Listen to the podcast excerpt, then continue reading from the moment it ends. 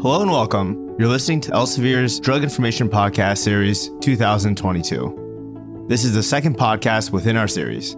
My name is Stephen Lay, pharmacist and senior principal of clinical informatics here at Elsevier. Today we are discussing strategies for improving medication adherence. Medication non-adherence is a pervasive problem. A review in the Annals of Internal Medicine estimates that lack of adherence caused nearly 125,000 deaths per year, and accounts for 10% of hospitalizations, costing the already strained healthcare system nearly $300 billion a year. Understanding the factors that lead to non-adherence, combined with innovative strategies to address these factors, are critical elements for success. Engaging patients with education about their treatment plan is an important part of the process. While there is not a fail-safe solution to improve adherence, experts agree a collaborative approach, one tailored to address a patient's specific adherence challenges, will equip patients with the understanding and tools they need to foster ownership, responsibility, and empowerment of their medication regimen. Joining us today is Christy Walton. Christy is a PharmD and clinical executive with Elsevier. Welcome to the podcast, Christy. Thank you, Stephen. I'm happy to be here. Industry research has determined there are 5 factors that lead to a patient not following a recommended treatment plan. Christy, let's share some of the barriers impacting medication adherence with our listeners. Certainly. So one barrier is social and economic factors. Situational circumstances such as poverty, financial stress, transportation challenges, cultural beliefs, cost of medication, or inadequate insurance are significant drivers of medication non-adherence. Additionally, patient-related aspects like forgetfulness, physical impairments, beliefs about medication, and low health literacy also impact the ability to optimize a medication regimen. Lack of knowledge about the disease and the reasons the medications are needed, lack of motivation and substance abuse are also associated with poor medication adherence. This reminds me of a study of Medicare Advantage beneficiaries. In this report, 19% of respondents agreed they forgot to take prescribed medications, and of those, 24% say they forgot at least once a week. Wow, that statistic says it all. Another element is condition-related factors. These factors can be a strong determinant to adherence and are related to the rate of disease progression and severity of disease, as well as any disability or the level of disability like physical, psychological, social, and vocational issues. Right, and additionally, therapy-related factors can lead to non-adherence. For instance, complex therapy regimens, taking different medications at different times of the day, frequent changes in medication, or long duration of treatment are major barriers to adherence, as are side effects.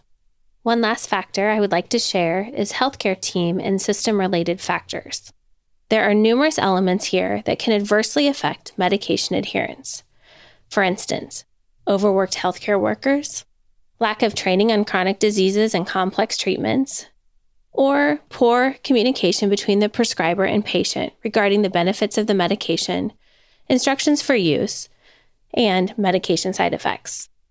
Thank you, Christy. I'd like to add that nearly 70% of Americans are on at least one prescription drug, and more than half take 2. Furthermore, 20% of people are on 5 or more medications.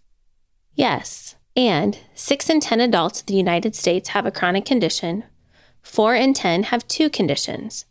Adding to this point, research shows that within 6 months of being prescribed medications for chronic diseases, the majority of patients reported taking less medication than prescribed or stopping altogether.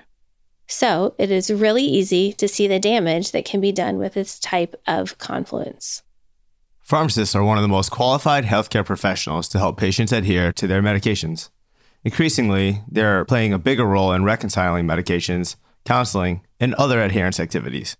Let's switch gears a bit and discuss pharmacy-related strategies for improving medication adherence.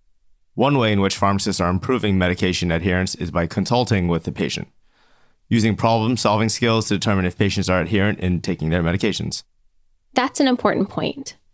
Utilizing that same consultative approach will also help the pharmacist identify any challenges or barriers that may be preventing adherence.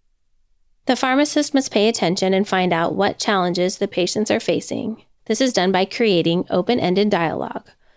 Once the barriers are identified, the pharmacists can provide education and other resources to help the patient overcome their challenges. Another important way to improve medication adherence is to educate patients about what to expect. New and complex therapies begin with great promise for patients, and it is essential that the pharmacists understand the disease state and recommended therapy to prepare the patients for all potential outcomes. For instance, if the patient begins to feel better, they may stop taking the drug, thinking they no longer need it. Conversely, if the patient feels worse, the patient could discontinue therapy to avoid side effects. If the patient experiences no change whatsoever, they may conclude that the drug isn't working. The more time pharmacists spend with a patient to explain his or her condition, how the drug works, and why it is important to take the medication consistently, the greater the likelihood that the patient will remain adherent to that therapy.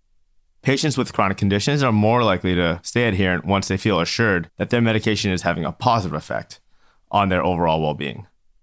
Adherence can also be greatly impacted through education. So developing a deep patient relationship, making the most of every opportunity for interaction, and documenting assessments and care goals facilitates the ongoing education that generates positive outcomes for both patients and pharmacies. Patients need to know what to expect when starting a new medication and must understand the importance of taking the medication as directed. It is clear that therapy plans can be very confusing. Having access to trusted drug information in order to develop effective therapy plans with the ability to support the patient in understanding their condition is an important step in obtaining optimal medication adherence. Whether you are engaging and educating patients or ensuring that right decisions are made or enabling efficiencies that leave more time for patient contact, Elsevier solutions seek to break down the barriers to medication adherence. Christy, can you share some of Elsevier's solutions with our listeners? Yes, I'd be happy to. So Elsevier's Gold Standard Drug Database provides clinical information updated with true daily updates and delivered via a flexible technology platform. Our Gold Standard Drug Database Patient Education Suite offers consumer-friendly medication education in 21 languages.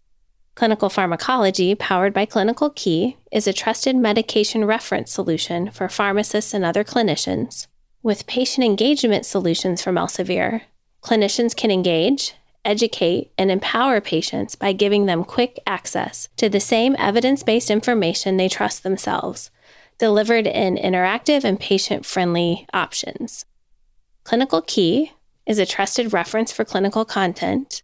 And lastly, Meds on Q by VUCA Health is an innovative digital patient education solution that reinforces safe medication use by providing patients with on-demand access to prescription-specific videos.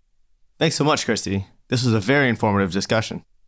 Thank you for inviting me to the podcast, Stephen. I'd like to thank you all for attending today's podcast. You can subscribe to this podcast using all the major podcast catchers like Apple iTunes, Google Podcasts, and Spotify.